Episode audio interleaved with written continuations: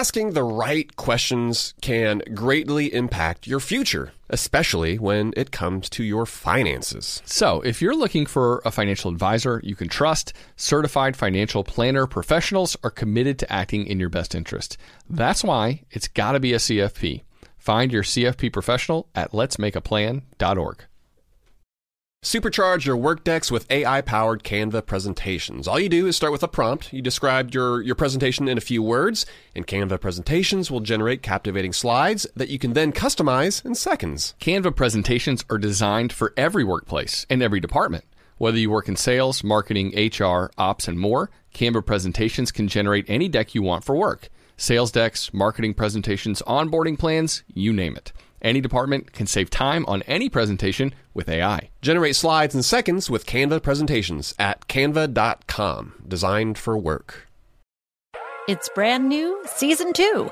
I'm Marissa Thalberg. And I'm Stephen Wolf Beta, and we're excited to be back having bigger, bolder, and always real conversations. Straight from the C suite front lines of marketing, media, and more. We have great friends joining from people you may know, like Wilmer Valderrama and Bobby Berk. And people you'll want to know. So grab a coffee or, hey, even an Aperol Spritz and come join us on America's number one podcast network, iHeart. Listen to brand new on the iHeart Radio app, Apple Podcasts, or wherever you get your podcasts. Hey, everybody, welcome to Across Generations, where the voices of Black women unite. I'm your host, Tiffany Cross. Tiffany Cross. Join me and be a part of sisterhood, friendship, wisdom, and laughter. We gather a seasoned elder, myself as the middle generation, and a vibrant young soul for engaging intergenerational conversations. Prepare to engage or hear perspectives that literally no one else has had. Listen to Across Generations podcast on the iHeartRadio app, Apple Podcasts, or wherever you get your podcasts. Welcome to How to Money. I'm Joel. And I am Matt. And today we're talking about staying focused with Curt Steinhorst.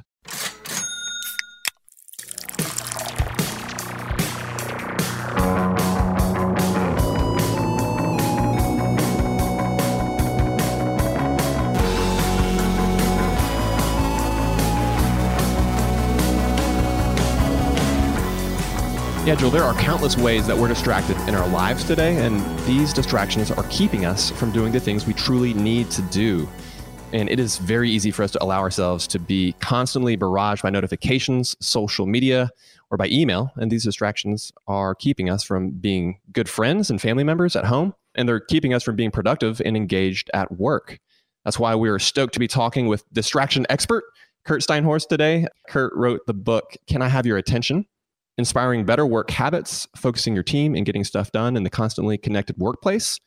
Joel, we often talk about ways to save money, but today's conversation, we're going to focus on how we can do a better job earning money by focusing our attention on what matters the most. So, Curt, thanks so much for joining us today.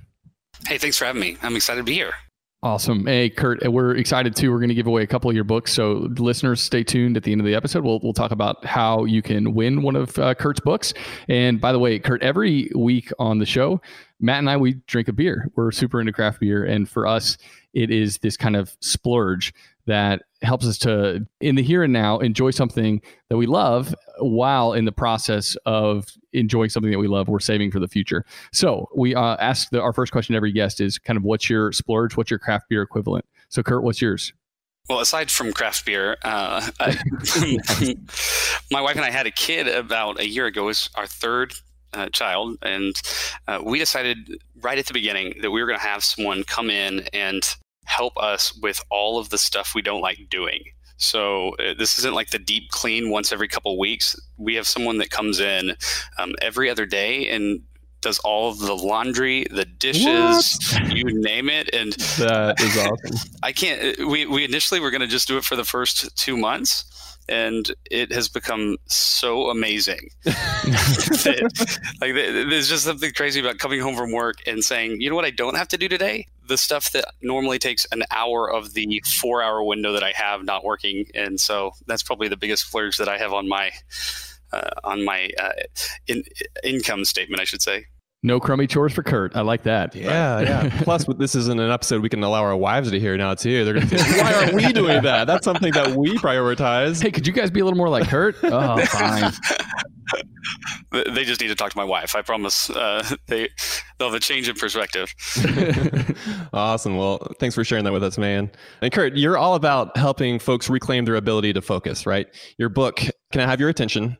Is dedicated to that topic. So, how did you get interested in our ability to focus, and, and why have you chosen to be a distraction expert? Uh, you know, ironically, it, it all started because I was diagnosed with ADD when I was a kid. So, uh, there's something about someone who studies and teaches and writes on focus with a condition that says he can't do it. But you know, I, I was never medicated um, and, and did well in school, but had challenges around focus. I've always been challenged around focus, while at the same time being capable of really zooming in and focusing on things that are interesting to me. But it was in 2011 that I branched off and started my own communications consultancy and was truly uh, doing what I loved. Like it was, it was fulfilling my dream and it was going well. But for the first time ever, I would look up and I would have 15 emails I had started. I'd have two major projects that I couldn't get finished. I couldn't figure out how to get to the bank. and mm. the hundreds of things coming at me made me feel just completely overwhelmed and and that's what started the journey from it being a personal thing to saying okay this is so painful. I mean they're gonna have to move in with my parents um, or or i'm gonna have to get on top of it. And and so it never was intended originally to be something that i i did as my full focus. But what ends up happening is i'm, I'm speaking and, and working with clients on the other side of attention. How do you get people's attention and the more and more consistent theme was it turns out everyone is struggling. It's not just the people that were diagnosed as a kid. And so it, it started there. And, and seven years later, that's all I've been working on. So really, it kind of begun out of this inability to kind of focus your own attention and then you're like right. and, then that, and then you did did you start to do a lot of research i guess and, and yeah. then it led you down this path of just kind of oh my gosh this is a bigger problem than i thought it was yeah, it, it, was it was dual layered in the sense that the first step anyone goes to when they hear about I'm distracted is you jump into the self help productivity world, and so it, my first aim was to do this, you know, perfectly efficient life in every capacity. And what I quickly realized is that there's this conversation occurring about how we feel distracted, overwhelmed. Then there's this future version of us that we think we're capable of that set these highly unrealistic goals. And and you know what I where it really hit me was I started asking the question, you know, is there something wrong with the way that we're even approaching these questions and the way that we're thinking about attention? And so it was then that I started to say, okay, there's actual real solutions when we understand the parameters of what it is that actually um, the way, the way the human brain is wired to have our attention captured and directed and and what the consequences are when we're out of control. It's something that was born out of necessity is what i'm hearing yeah, and, and you kind of dove into it some more. I was hoping that you were going to say that you kind of were distracted from doing something else that you were supposed to have been doing. It's like i just kind of went on this tangent and yeah look it took off. Why am i so distracted right now? Let me look let me let me look that up on wikipedia well, Curt, how, like how big of a problem is this? Like how much time do we lose from our days because of our inability to focus well? You know, there's there's a number of ways that we um, we research and, and look at the metrics, and and I can give you several of them. So on average, 90% of texts are received within three minutes of receipt. 70% of emails that uh, are pushed to a device or, on a screen are read within six seconds of receipt. We're oh interrupted. Wow. yeah, it's unbelievable. We're interrupted every two to three minutes. We check our phones 85 times a day. We spend 3.1 hours of our time at work just on email. And, and, you know, when we see like what is the cost of that, 25% of our time is spent just trying to comb through data that we don't have the ability to process. And so when you look at that from an economic standpoint, that's about uh, nine, get this number, $997 billion as a cost to the economy so uh, there's i can give several other when we think about it from a macro standpoint but from an individual standpoint i, I think it's more in the uh, it's in the deep category of of a felt loss and unrealized opportunity because uh, focus by its nature if if you want to be excellent at anything, it requires focus. If, if you want to have deep relationships, it requires undivided attention. I mean, name something that is is that is about actually having the deepest things that we really want, and it requires the ability to um, have our attention in one place at the expense of everything else. And distraction robs us from that. Yeah, that's a really good point. Yeah, the bigger things that we want to accomplish, often distraction is kind of what's getting in the way of us actually being able to to jump on them to make them happen and so they uh, they reside in the back of our mind like that that'd be nice to get to but we yeah. never do because we have this inability to focus yeah and that un, that unrealization though like that feels like disappointment right like like when you said that curt i was just like yeah like that's that crappy feeling i have when i realize that that thing that i say is important to me that yeah. that doesn't get done yeah you know? and that's that's kind of a bummer feeling. yeah, it is. Yeah. So, Curt, in, in your opinion, is distraction mostly a new phenomenon, or, or it, it, kind of feels like, in, in my mind, that we're in this kind of new era of focus impairment? Where are you coming down on that? Yeah, yeah. So there's there's several ways to think about it. At the base level, and it depends on how you define distraction. So I often joke, some people would say, oh, there were no distractions in the world until a man came down from a mountain and delivered to us tablets, right? Which has happened twice in history, but clearly not the answer. So uh, here's the deal the base system of attention in your brain, like human, the human brain is wired primarily to seek out new and fascinating and interesting things. We are wired for curiosity. We're, we're, wired to be explorers. To like we enter in, you know, this you have babies and and the world, everything's new, and so we go and we explore, which is actually what some people mean when they say they're distracted. I keep being interested in new things. And it's like actually that's a human thing. So in that hmm. sense, that's always been the case. And it's not a bad thing. And in fact, uh, one of the biggest things I always want to remind people is um, are your is your model right here? Are you, are you seeking to be something that you're not wired to be? Um, you're not very good as a machine. But but here's the here's the shift for that I think is really important to understand is um, what technology has done is it has granted us access to the infinite. And so hmm. we've we've gone from a world where where our attention and focus was really quite limited and bound by the spaces we occupy, by the communities, a very small community of people, to a world where we have everything available all the time and our human curiosity says we have to explore it. And so what that means is we end up in a spot where what was a, a natural human wiring is actually working significantly against us to the point that we are now what we call distracted, which is really confusion about what deserves our attention in a world where like everything is available to us. So would you say that like years ago in uh, kind of older cultures, you know, even even 50 100 years ago that basically the amount of distractions we had available to us were just were finite. There were just a few right. and they were probably less harmful at the same time. And now we just have infinite distractions that we just can easily pursue.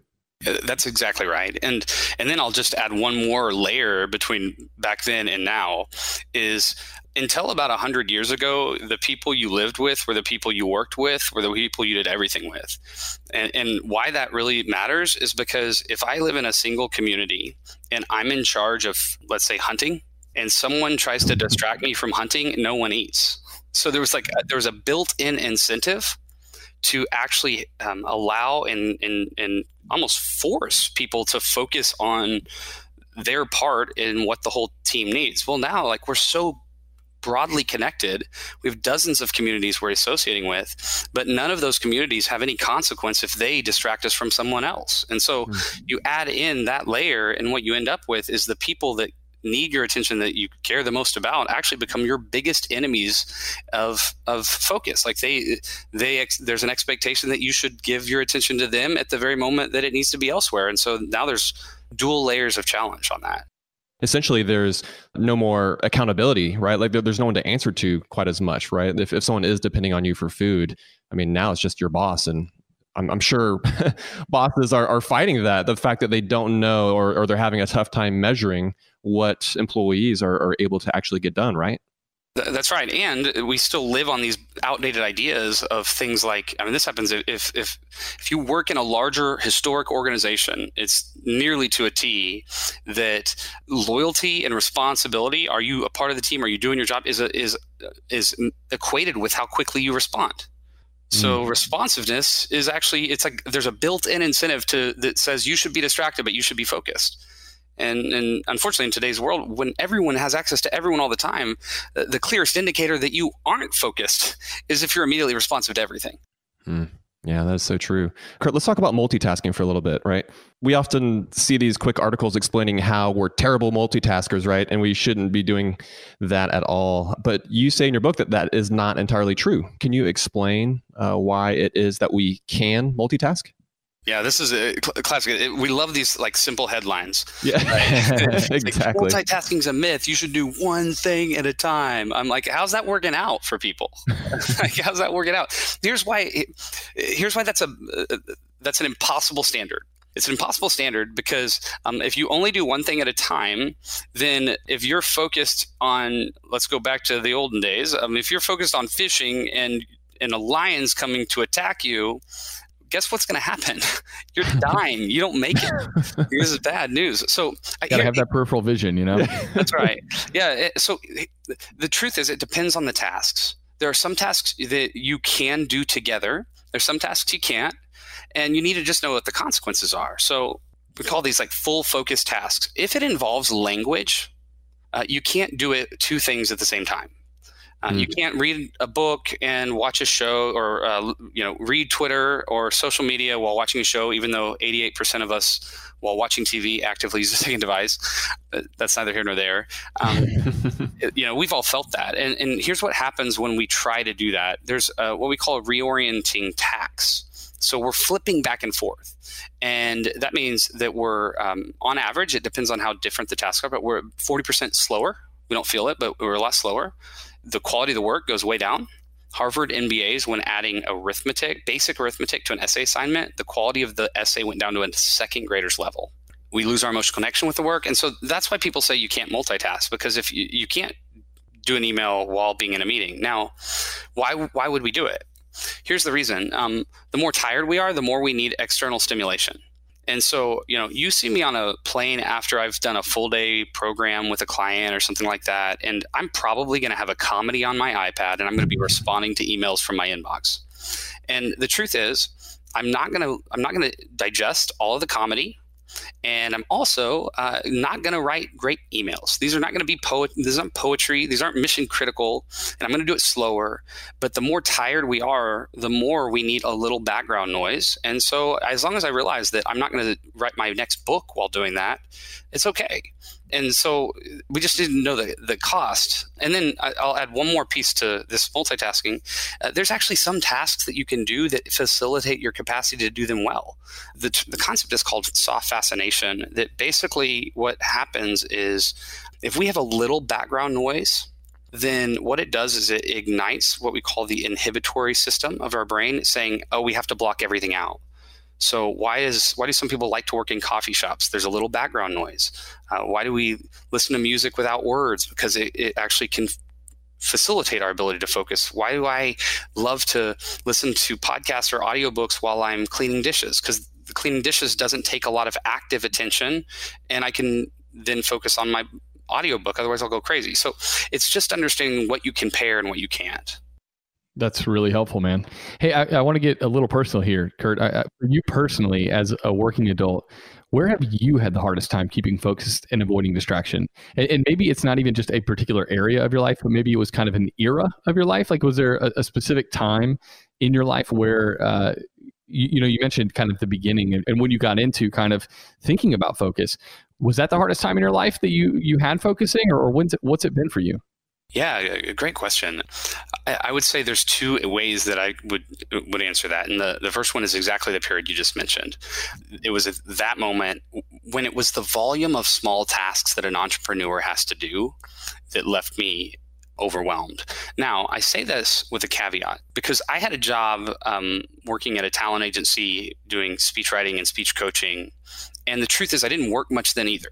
But I mean, I did enough to get my job done. Uh, I think basic premise of of the first part of my book is that people aren't working and it's time to uh, stop acting like everyone's overworked like they're mm. overwhelmed they're not overworked but it was at the moment i started my business that no longer could i shield myself under a structure that that actually uh, didn't demand or reward focused effort and so yeah, that was definitely the period. And and then the other side of that is today I would say that as work has gotten busier and we've seen a lot of growth, that it's a different struggle with focus in the sense that it's just the number of tasks and um, I'm I am by every measure at this point quite focused, but where I'll get stuck is the when I know there's so much coming at me that I'll end up looping and and like looping back to like let's just make sure I know what my to-do list is and my prioritized list. And it's like, do I have everything? And so it's it's like an efficient, focused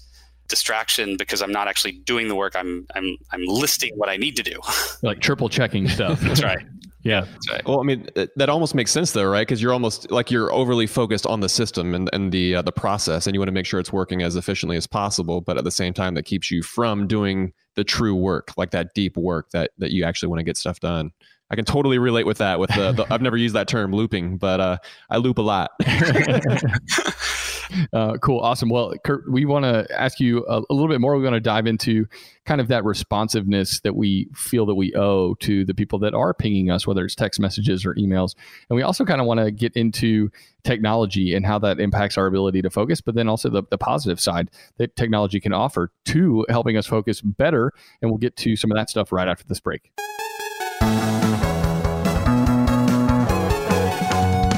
Asking the right questions can greatly impact your future, especially when it comes to your finances. So, if you're looking for a financial advisor you can trust, certified financial planner professionals are committed to acting in your best interest. They are committed to high ethical standards and even had to pass a rigorous exam before they could become a CFP professional. They offer financial planning and services that take a more comprehensive view of your financial and personal circumstances and are customized for your needs. Certified financial planner professionals can offer advice on a wide range of issues like reviewing your investment portfolio's allocation, handling an inheritance, rolling over a company retirement plan, building education savings, and so much more. That's why it's got to be a CFP. Find your CFP professional at letsmakeaplan.org.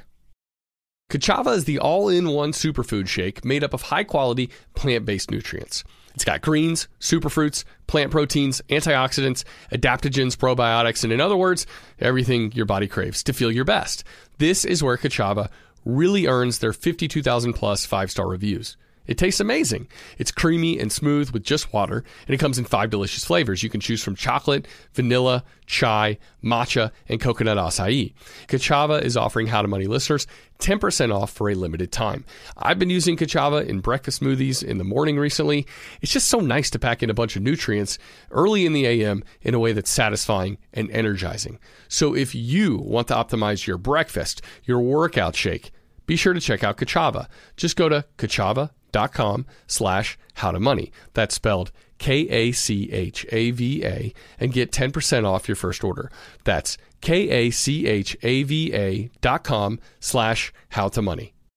If you're listening to this podcast right now and you're a small business owner, listen up. Upswell Marketing would like to remind you that when customers choose your small business, they're actually choosing you. So focus on super serving your existing customers and let Upswell handle the pipeline generation of new leads and customers. They do everything from hyper targeting best fit prospects through campaign optimization. Upswell Marketing's unique approach includes direct mail, search engine marketing, and social media ads, and has fueled more than 10,000 small business success stories. Upswell specializes in developing customized direct response campaigns and is now offering a no obligation free assessment of your current marketing strategies. Not to mention, new customers also receive 15% off their first order when they mention that they heard about Upswell on this podcast. For more information, visit upswellmarketing.com. That's upswellmarketing.com.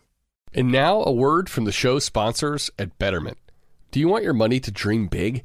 Do you want your money to be a total self starter? Are you annoyed that your money doesn't work hard enough?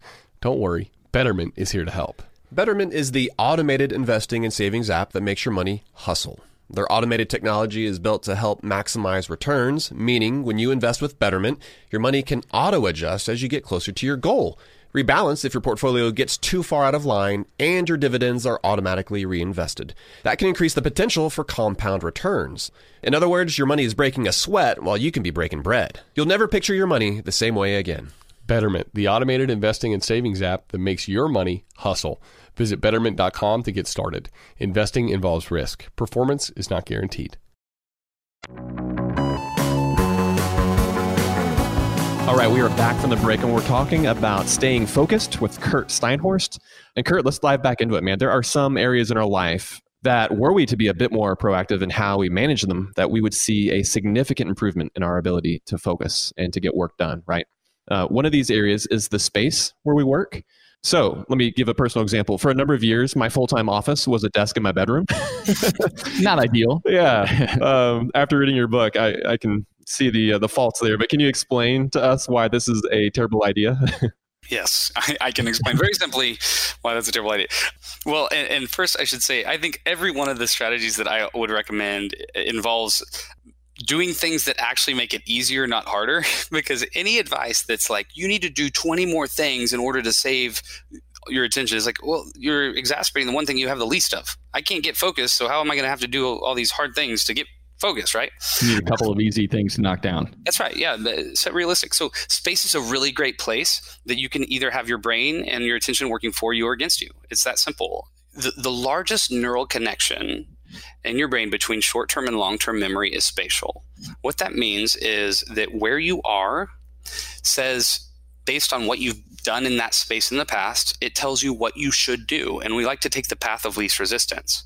And so, what makes today so hard is that technology is agnostic to space. You can be anywhere and do anything, right? You don't have to be in a place to do a particular thing. I can be in on a beach and working. I can be in my bedroom and working, right? I can be at work not working, right? yeah. but what it has it has convinced us of is that that better to be able to do all these things everywhere and in the process, it's made us um, fail to understand that it has confused the cues in our brain as to what we should do in particular places. Mm. And so, really simple way to start letting your brain work for you is to is to um, select a few particular areas where the tasks and the work that you do are set aside for that work. Like, and I'm not saying everything. Like, look, I'll, I'll I'll get done with work. We'll put the kids to bed. My wife and I have a routine. We talk, we catch up on the day, and then you know I'll open up my computer on my couch and and I'll send some emails. But the key is I have a vault. I have a spot in my house and a spot at work where I'm not going to be on my device, where I'm going to do the most important deep thinking that I have to do in order to be successful. So it's it's just picking those, and, and really for any community, any group of people that you care about, you need to have a, sacred places where we're set aside. Like the dinner table, we're not going to be on our devices because we're going to be here. The you know whatever they are, and and then invest. We're always thinking about saving money, but one of the best things you can do is invest to make that place really great. Like make it visually better than your phone. Like hmm. we have an upstairs game room that has Star Wars and board games on the walls, and it's because we decided that you know even though it's the evening and we're tired, if we're not careful, Peppa Pig is a really great babysitter.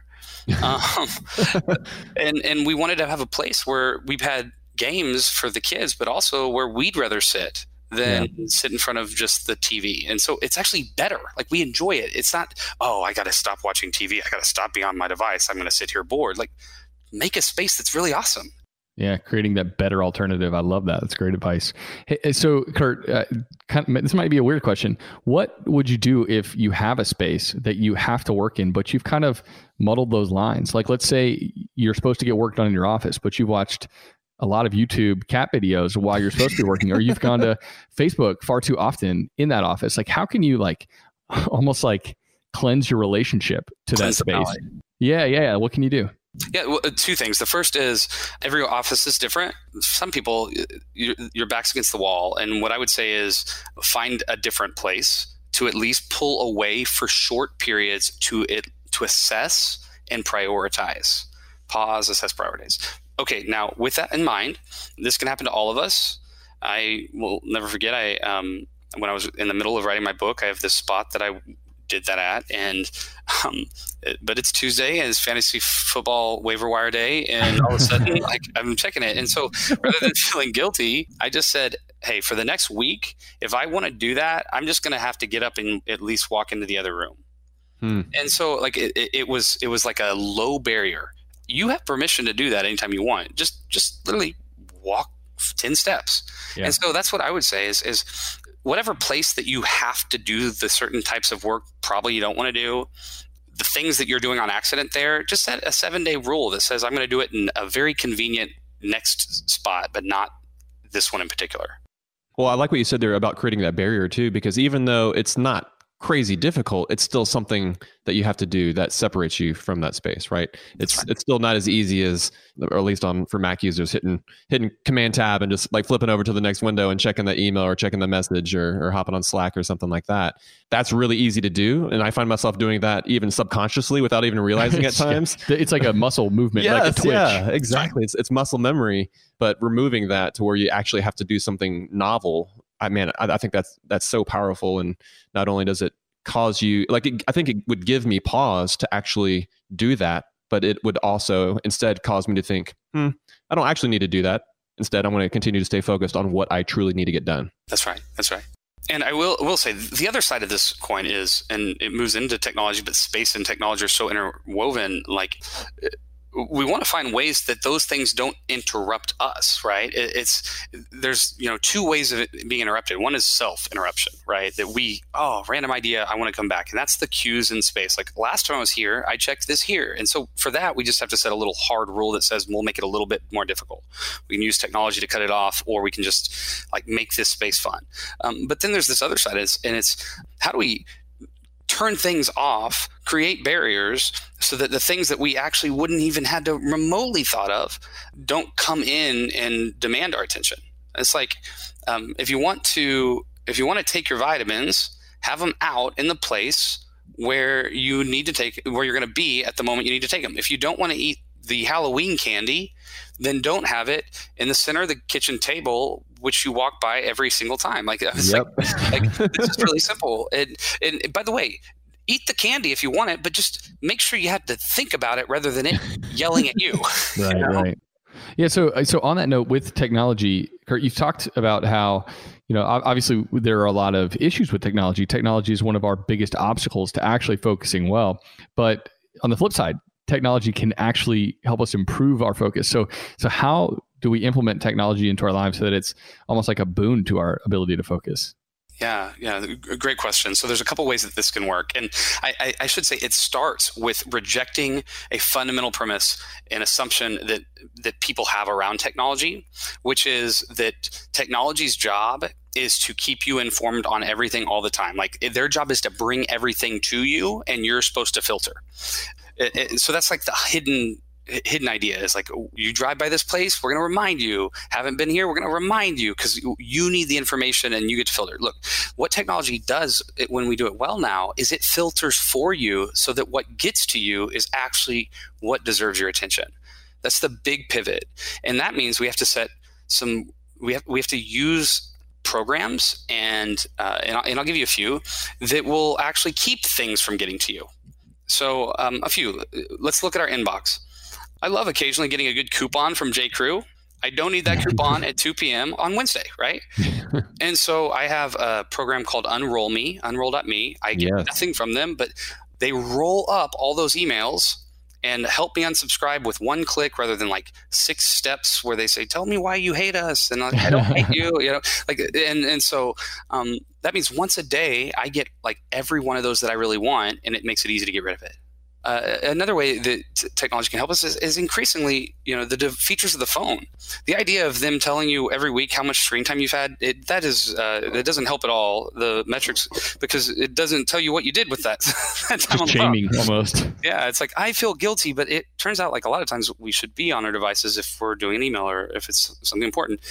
But on your device, like go into settings, go to notifications, and turn off every notification that you don't want to get. Don't feel guilty about the ones you want to get. If it's not from a human, it's a good sign you should turn it off.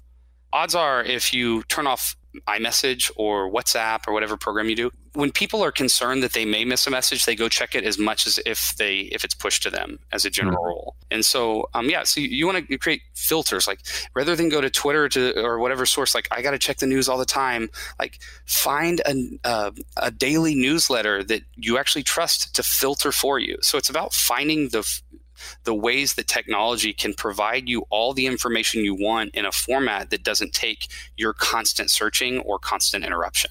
Yeah, I feel like so often we use technology to to get the new and cool thing that we can receive, but we don't. Yeah, like you said, we don't take that technology and turn it on its head and use it to uh, to to limit what we are consuming and what we're taking in. And Curt, something else you said too I mean, essentially, you're, you're talking about how we can use technology as a tool and how it's not inherently evil, right? And th- this makes me think about how we often talk about money because I, th- I think some folks think about money as this terrible thing and they see that, oh, if I can get more of it, then it's going to fix everything, right? That's not actually the case, right? If, if you're terrible with your money and you get a lot more of it, well, you're just going to continue to be bad with your money, but just at a larger scale. Hence the example every lottery winner ever, basically. exactly. But but using it as a tool takes being proactive. And it sounds like that with technology, there's a, a very similar relationship that we can have.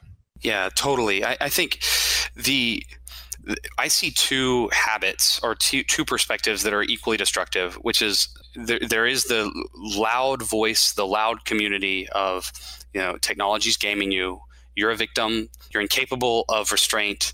You're the equivalent of a monkey who is going to do whatever the technology tells you. And so there's a lot of gloom and doom about that. And then you ask the people that are making those statements um, what device they're using, and they're going to pull out their iPhone. so mm, yeah. they don't believe that. And then there's this other group that thinks technology is the answer to everything. And uh, here's the problem with that you can't solve, uh, I'll make it real practical. You can't solve the problem of your inbox with technology. And the reason is because the people that send you mission critical messages from work also send you funny cat videos. like, you know what I mean? So these are these are human decisions that have to be made. And by the way, um, when when we attempt to make um, technology increasingly efficient, so you know you got to get to inbox zero right? That's the goal. We got to be extremely efficient with our e- with our email.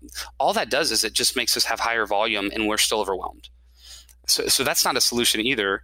Um, instead, the, the, real solution is is to start with the premise of saying, okay, so what is the what what is worth my attention, and how can I relate to technology in a way that it it spotlights and brings to my attention what I do care about and it keeps the crap away from me that will distract me from what actually matters.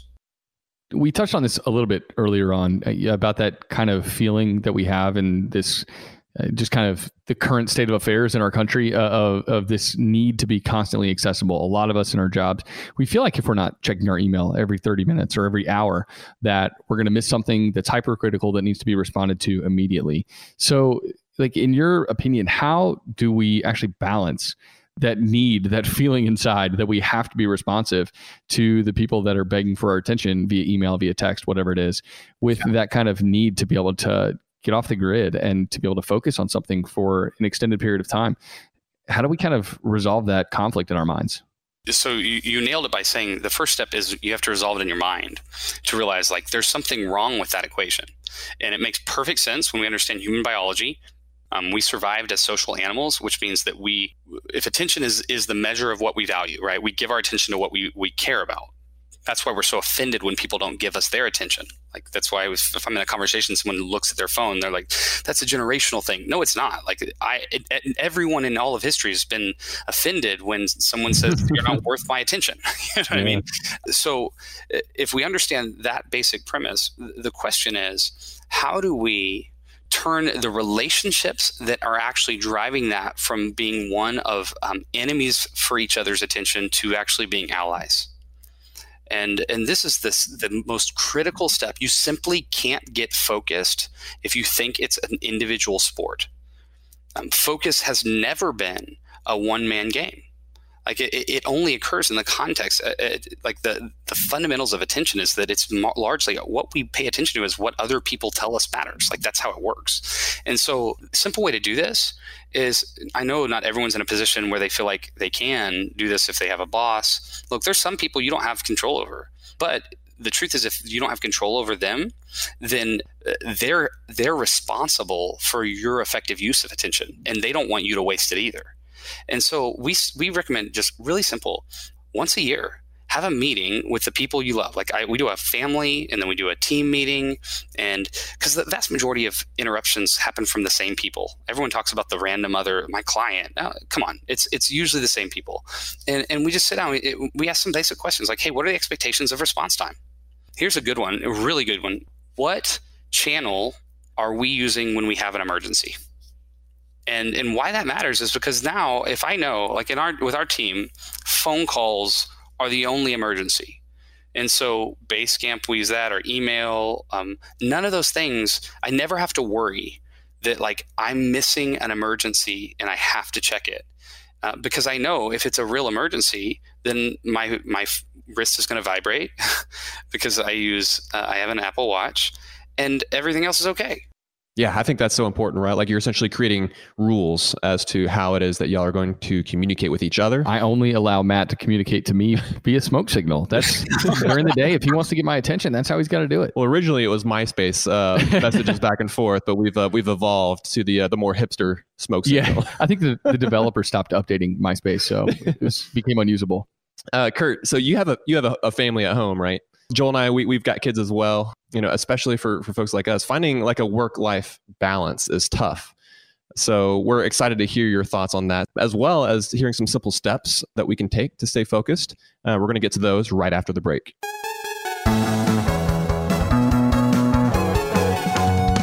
Asking the right questions can greatly impact your future, especially when it comes to your finances.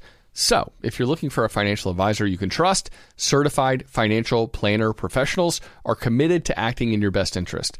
They are committed to high ethical standards and even had to pass a rigorous exam before they could become a CFP professional. They offer financial planning and services that take a more comprehensive view of your financial and personal circumstances and are customized for your needs. Certified financial planner professionals can offer advice on a wide range of issues like reviewing your investment portfolio's allocation, handling an inheritance, rolling over a company retirement plan, building education savings, and so much more. That's why it's got to be a CFP. Find your CFP professional at letsmakeaplan.org. Ka'Chava is the all in one superfood shake made up of high quality plant based nutrients. It's got greens, superfruits, plant proteins, antioxidants, adaptogens, probiotics, and in other words, everything your body craves to feel your best. This is where Ka'Chava really earns their 52,000 plus five star reviews. It tastes amazing. It's creamy and smooth with just water, and it comes in five delicious flavors. You can choose from chocolate, vanilla, chai, matcha, and coconut acai. Ka'Chava is offering How to Money listeners 10% off for a limited time. I've been using Ka'Chava in breakfast smoothies in the morning recently. It's just so nice to pack in a bunch of nutrients early in the AM in a way that's satisfying and energizing. So if you want to optimize your breakfast, your workout shake, be sure to check out Ka'Chava. Just go to Ka'Chava dot com slash how to money. That's spelled K A C H A V A and get 10% off your first order. That's K A C H A V A dot com slash how to money.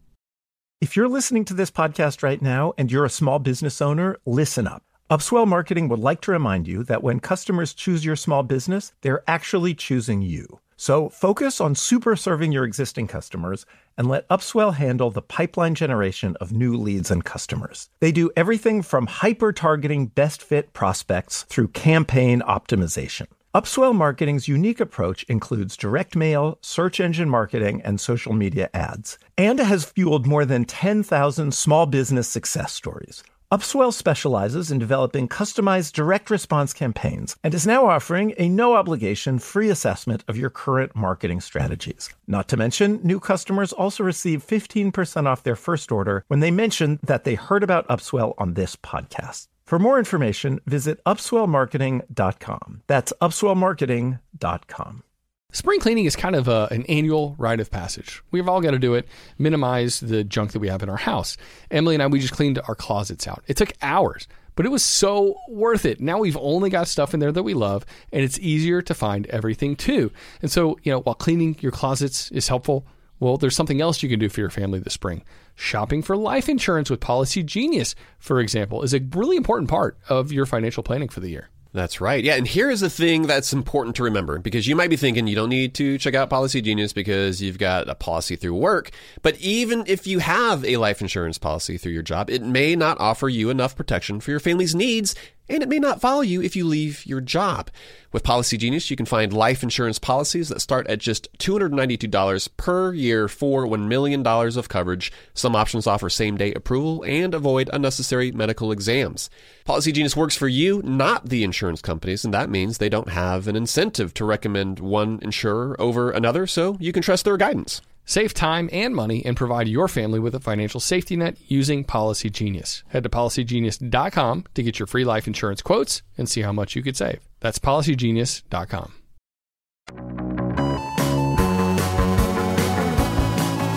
All right, we're back from the break. We're talking with Curt Steinhorst. We're talking about focus. And uh, Curt, we've been discussing how distractions can decrease our productivity at work. But let's talk a little bit more about how our personal relationships, well, they can suffer too, right? And and this concept of work life balance has been talked about a lot uh, from a lot of different uh, angles. Uh, but do you think that work life balance is achievable, or, or should we kind of be actually framing it differently in order to understand and aim for that better? Yeah, the the chapter in my book on this is called the balance myth. So I certainly have an opinion on it. I, I, think it's important to realize the context for how long we've been attempting this this notion of work life balance. It, about hundred years ago was the first time that, uh, with the rise of the car, that the people we live with were different than the people we worked with, and that's when this idea of like balancing these two communities had to come into play. And and so what happens now is is we continue to do that, like hard divisions or no divisions, and and in every one of these cases, there's a failure to recognize what what people actually need and what's realistic and what the benefits of technology are. And one of the best things I can do is I can leave work earlier and and get home to my family because I can send an email while I'm home. That's amazing. On the other hand, if I'm not careful, I can rush home at 80 miles an hour while texting on the way home to get home to kids who love me, who three minutes in I'm ignoring because someone needs something somewhere. Hmm. And the better way to approach this on a high level, we call it work life integration. Um, different people have different needs when it comes to work life, quote unquote, balance. The notion that uh, you work too much, you're a workaholic, you need to stop working and watch a Netflix show in the evening, like as if that has value, right?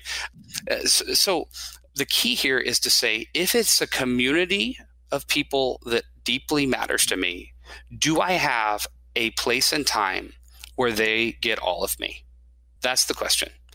And so there's a lot of in between spaces. But for instance, with my family, from when I walk in the door, and by the way, the only way I can walk in the door and be fully present is by my kids not running out when uh, they hear the garage door and me opening my phone and looking just to see if there's any emails and look at my to-do list and check everything and and make sure there's nothing I haven't accounted for. And after I do that, I say, nothing needs my attention now. And I go in the house, and from the time I'm there until the time the kids go to bed, and then my wife and I do kind of a debrief evening thing, that period is is sacred. And it's not that long and it makes the entire experience and then the phone actually it's not next to me because if it was next to me i would accidentally look at it and and during that period but then what happens is I then go pick up my computer and I start working because I actually love to get rid of the stuff that makes it possible for me to have a great day the next day rather than starting overwhelmed.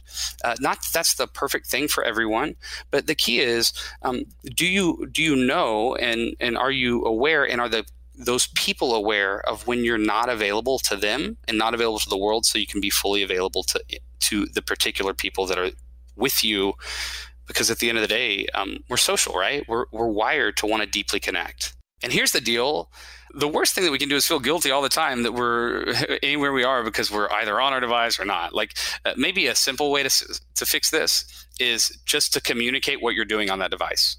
And people are far less offended when they feel like that like hey i just i'm checking to see where we're going to eat or hey i just got a call or got a text from this person i got to respond so like it, it solves a lot of problems because we all live complicated lives. Like sometimes work has to happen when I'm at home, right? And, but as long as the people that are around me don't feel like I'm leaving them for no reason, we're we're usually in a pretty good place. Hmm. Or maybe sometimes you just got to say, "I'm picking up that backup running back off the waiver wire." Okay? That's right. That's right.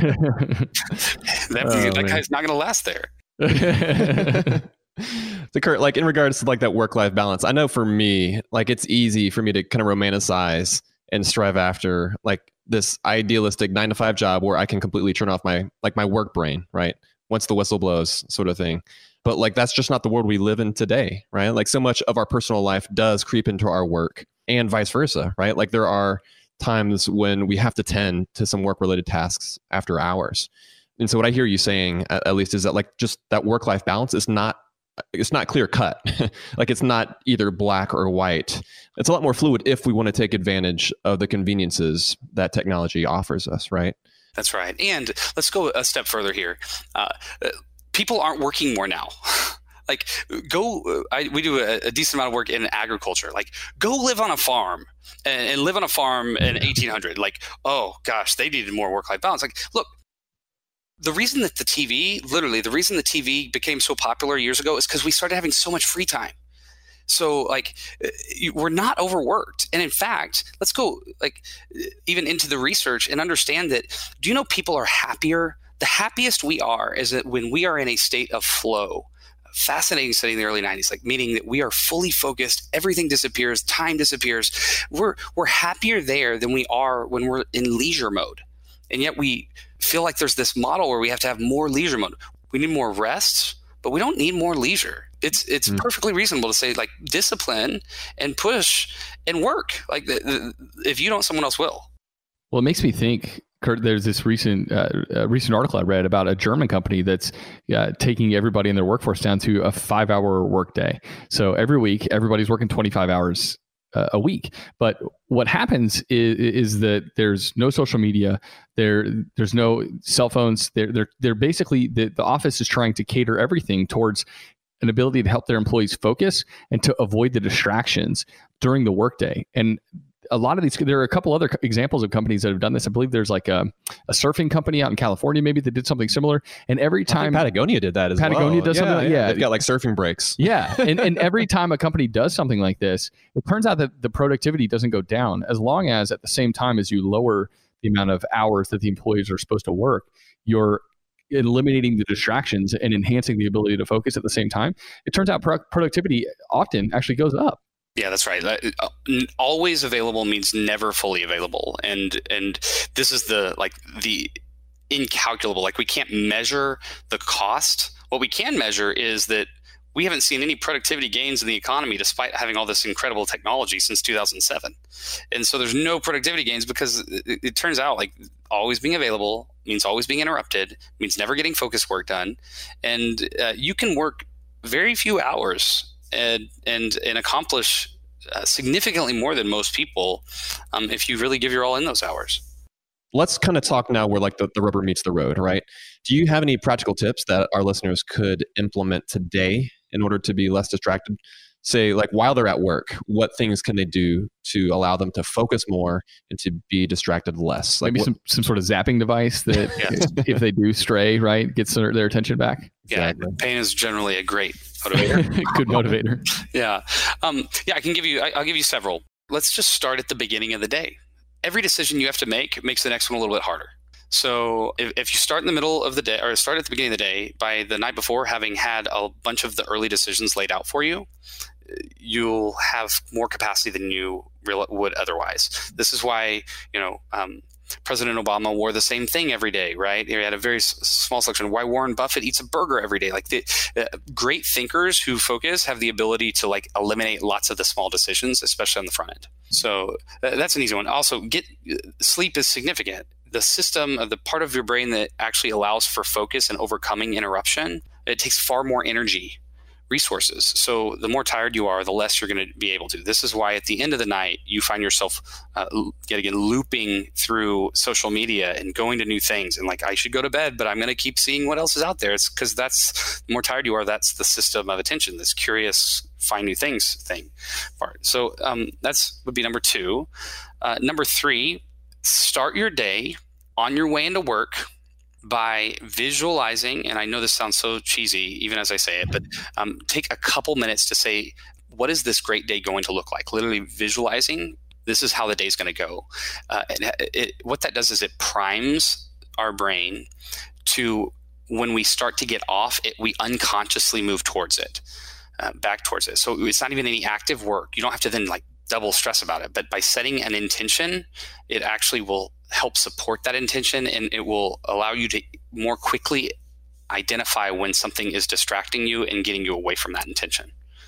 Uh, so that's the the stuff I would do on the front of the day, and then then you know jumping into the next one is uh, don't let your inbox be your home screen. Don't let your inbox be your task list. Um, get out of your inbox as much as possible. So like you can do a you can look at the beginning of the day. You can say, okay, I have all these emails to do. Okay, well take them and move them into wherever. I mean, you can use Asana or Todoist or there's any uh, whatever program you have. There's plenty of ways to do this, and and and actually write those messages not in the inbox, but write them in another system. That means that you're not because the problem with an inbox is it's this cesspool of all these divergent and unrelated ideas. Like I go back to it, I'm like, oh, I need to do this. That's not related to. Oh, and I need to do that, and I need to do this, and then we live in it, and we don't understand why we can't complete it. So if we move out of the inbox, move it into a to do list, prioritize that list by importance. I, I have a few categories like these are the two to four things today that will define whether I make it, why I'm successful. Then I have a laundry list of things that I just needed to get done when I'm needing quick wins. And then I have things that if I get to them, it's a bonus. Uh, these are really simple ways to to set yourself up for success and to give yourself a chance to be successful on the back end. Curt, I got one more question for you. When obviously this the show we we mostly usually talk about money, like how to get your money game together, how to pay off debt, how to save for retirement, like how to stay focused there. And some of these goals are really really long term. You know, saving for retirement takes decades, and paying off debt, if you've gotten into a lot of it, can take a handful of years. Can take a decade sometimes if it's that much if it's a bunch of student loans and uh, a bunch of credit card debt that you've racked up. So so like what advice would you give to someone trying to stay focused over the long haul with a continued drive to to be a good saver or to be great at paying down debt? Do you have any advice for folks like that?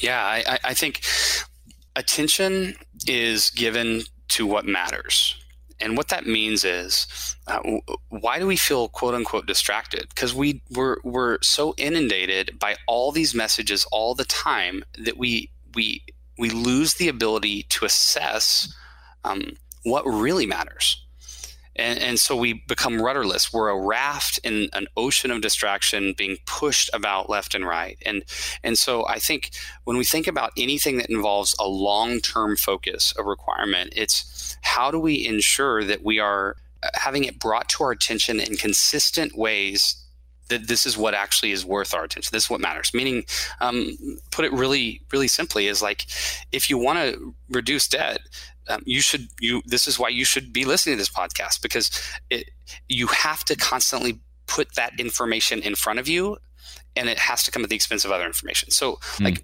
what i would say is what if whatever my biggest goals are how am i digesting information that is reminding me of that on a consistent basis so whatever your faith is we can all agree that the, the historic Old Testament has implications across every major religion, and there's this concept called the Shema in Deuteronomy, and it and it basically says the first thing that you do in the morning is is say the Shema, like um, the Hear O Israel, the, the, Lord is your God, right? And, and I'm not saying that that should be yours, but it's the first thing that someone that is of faith should say. It's the last thing they should say. It should be painted on their their uh, door frames. And, and what this is pointing to is we forget and so we need ritual and consistent reminders at every major place uh, at, uh, uh, at, key moments in our days. And, and so if you want to do it, find ways to be reminded of it. And in long term, that's where you're going to go. Yeah, that's so true. Just constantly, constantly reminding ourselves of that. Constantly listening to how to money. I think is what Curt really said there. So exactly, great advice. Hey, Curt, this has been an, an, awesome conversation. I think just the things that we've talked about in this episode is, is going to have an impact on folks when it comes to them just excelling and doing uh, just a killer job at work. Not only there, but I, th- I just see it having an impact on people's personal lives. Yeah, right, like being more present in the relationships. Yeah, just just whether it be just with your friendships or with your significant other, your kids, whatever it is man so on that note we really appreciate you uh, you joining us uh, for this episode if folks want to find more information about you uh, where can they go so a, a, few places that you can reach me um, first off if, if, you just want information then two things the, the book is meant to be uh, it was written for people that can't read books and it's also available in audio and it's really tactical so short quick solutions on how we can get on top of these issues but we do a, a few things email is a really great resource for me. So I'm going to give you my email. I'm also going to be really honest with you that uh, so my email is cs at focuswise.com. Now, uh, there's someone who checks that email to provide basic information.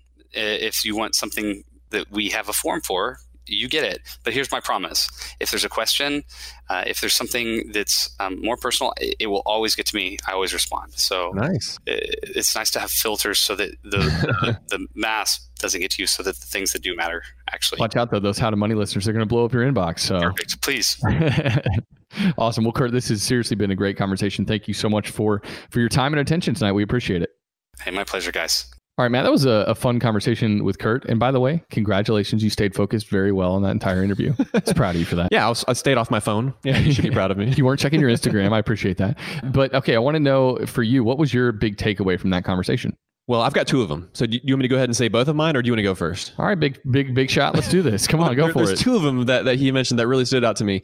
And what he said was, and this is going to kind of sound weird, right? But he was saying that we should communicate about our communication essentially. Um, and that really stuck out to me because that's not something i've ever done. It's not something i've ever talked with my wife about and, and, and, how we should communicate while i'm working and you know when she needs to get a hold of me.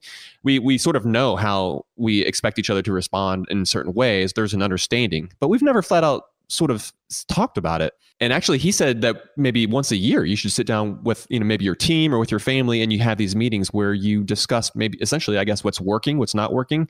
And for you and me, buddy, like you and I, we work together, and this isn't something we've ever talked about. We we communicate sometimes more or less, but at times I think it's maybe easy for us to get frustrated if one of us is in the zone, right? If one of us is is in is in flow and we're, we're really wanting to get work done and we've got email turned off we've got our phone on airplane mode if we were to talk about how we're going to talk. I, I, see that being being real helpful for for you and me specifically as well. Yeah for sure. I think that's a good takeaway for us to, to be able to communicate better by talking about how we want to communicate. Totally. So before i say my second one you go ahead and uh, jump on yours in case i steal it. All right cool. Uh, so I, I think my big takeaway was less of thinking about work life balance and a little more thinking about that work life integration. And so, something that Emily and I literally just instituted this past Sunday is, was kind of like a, a, Sunday phone Sabbath. And we, we kind of heard this other places, but like literally taking Sundays, a, a good chunk of pretty much all day Sunday where the phone is not anywhere near us. And I think, you know, what Curt said was kind of placement is key. And if his phone's next to him, he's going to check it. And so we've decided that like a Sunday, Sundays are a great time for us to spend time as a family. And I don't know about you, but if my phone's in my pocket, I'm just so much more tempted to check it. And so I think when we're talking about that balance, uh, achieving that sort of balance or integration, you know what? I can still check my phone that night you know, after I put the kids to bed or something like that. But if we have that full day that we get to spend together, where I haven't checked my phone once, but if, if I do check it and I see an email or, or a text pops up that I feel like I have to respond to or whatever, it just kind of it changes the flow of the day with my fam. And so for us, that's something that we're choosing to do that to to keep my focus, to, to keep our focus together. And so, yeah, I thought that was a good tip and actually something I'm trying to integrate like right now at this current moment too. Nice, dude. I love that. Okay, so I'll go ahead and share my second one, which was when he was talking about the space uh, that we work in. Uh, he was talking about how like we should maybe invest a little bit of money into the space we work and have it be beautiful, have it be a space that we want to spend time in, where we can be productive. Yeah, don't cheap out on it. Yeah, and just you know that's not going to give us permission to just go crazy and spend a ton of money, but you know like let's find ways to make it uh, an environment that we are are happy to be in where we can be productive. And aside from that, you know, what doesn't cost any money is just keeping a neat space. Like I'm thinking about times when I've been really, you know, where I felt underwater with my work and you know what? My desk looks underwater as well. it's just covered in papers and just tons of stuff that I have to get to, bills that I need to pay. Like there's books that I need to read, just stuff I need to throw away that's just been sitting there for weeks. Each one of those things I think can be a small distraction and something that's, even though I'm not actively thinking about it, it's just something that kind of weighs on my mind. So that's Yeah. something I took away as well. Awesome. That's very good. All right. So yeah, the the conversation with Curt was really good and and his book was really, really good too. And so we are giving away three copies of Curt's book. And if you want to be entered to win a copy, all you have to do is leave a review for the show on Apple Podcasts. And if you don't ha- use an Apple device, you can leave one on Stitcher for the show. Once you leave that review, just send an email to us at howtomoneypod at gmail.com. Let us know what your screen name is and that you left a review, and we'll enter you into the drawing. And we'll announce those winners one week from today on the show. Yeah, and there's a deadline too. Let's go ahead and set that deadline. You have until noon this Friday. So make sure you get your reviews in and send us that email before noon. Yep. Let's quickly talk about the beer that we had on the show Yeah. today. We drank a nice one, Jackie O's Quatrefoil. This was an oak aged sour ale conditioned on apricots. What was your take on this one, man?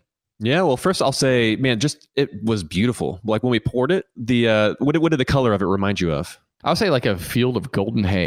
it was really pretty. Yeah, I mean it was beautiful. I'll say apricots. Like like I feel like it had the exact color of the fruit that was featured in this beer. But as far as the flavor goes, man, like it had such a bright acidic flavor. Um, it had a lot of like lemon notes. You know, it was really acidic, like lemon, peach, oranges. It had like a lot of those fruity acidic notes of all those fruits that are that tend to be I don't know, like kind of the, the same color as apricots, right? Yeah, yeah. I thought- Everything was very blonde and bright. So this was a, a blonde sour, which I personally enjoy a lot more than a like a darker sour. yeah, I thought it was delicious. Uh, and when it takes this long to make, it usually makes it even better. This is a blend of one to three year old oak aged sour blonde ale. Hmm. So this this beer is a long time in the making, which often can broaden the flavors that you're going to taste in a beer. These beers that are aged up to three years just develop so many interesting characteristics. So this was really really good. Yeah, I agree on acidic with like I thought this kind of gentle sweetness. And the apricots just shone through nicely. A little mouth pucker. It, it was just a really, really Yeah. good sour beer. I, I enjoyed it a lot. And man, Jackie O's just making some really good beers. Yeah, thanks to the folks up there for sending this one our way. So Joel, that's going to be it for this episode, man. You can find our show notes at howtomoney.com. And of course, leave a review and get entered into this book giveaway. And Matt, until next time, best friends out. Best friends out.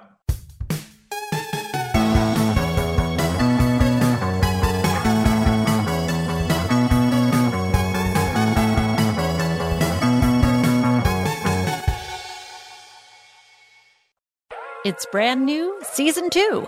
I'm Marissa Thalberg. And I'm Stephen Wolf Bedata, and we're excited to be back having bigger, bolder, and always real conversations. Straight from the C suite front lines of marketing, media, and more. We have great friends joining from people you may know, like Wilmer Valderrama and Bobby Berk. And people you'll want to know. So grab a coffee or, hey, even an Aperol Spritz and come join us on America's number one podcast network, iHeart. Listen to brand new on the iHeart Radio app, Apple Podcasts, or wherever you get your podcasts.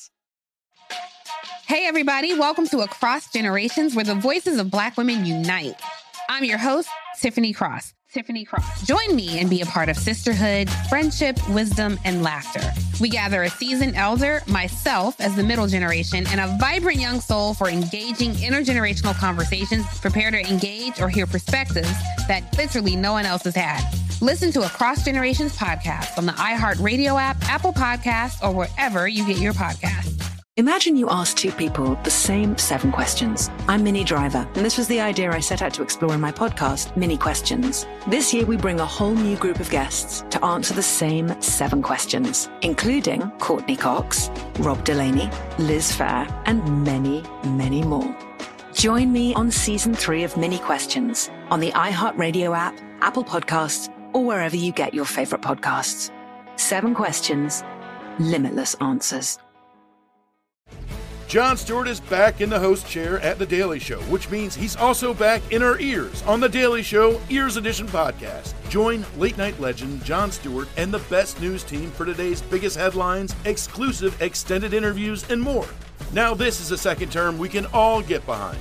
Listen to The Daily Show Ears Edition on the iHeartRadio app, Apple Podcast, or wherever you get your podcasts.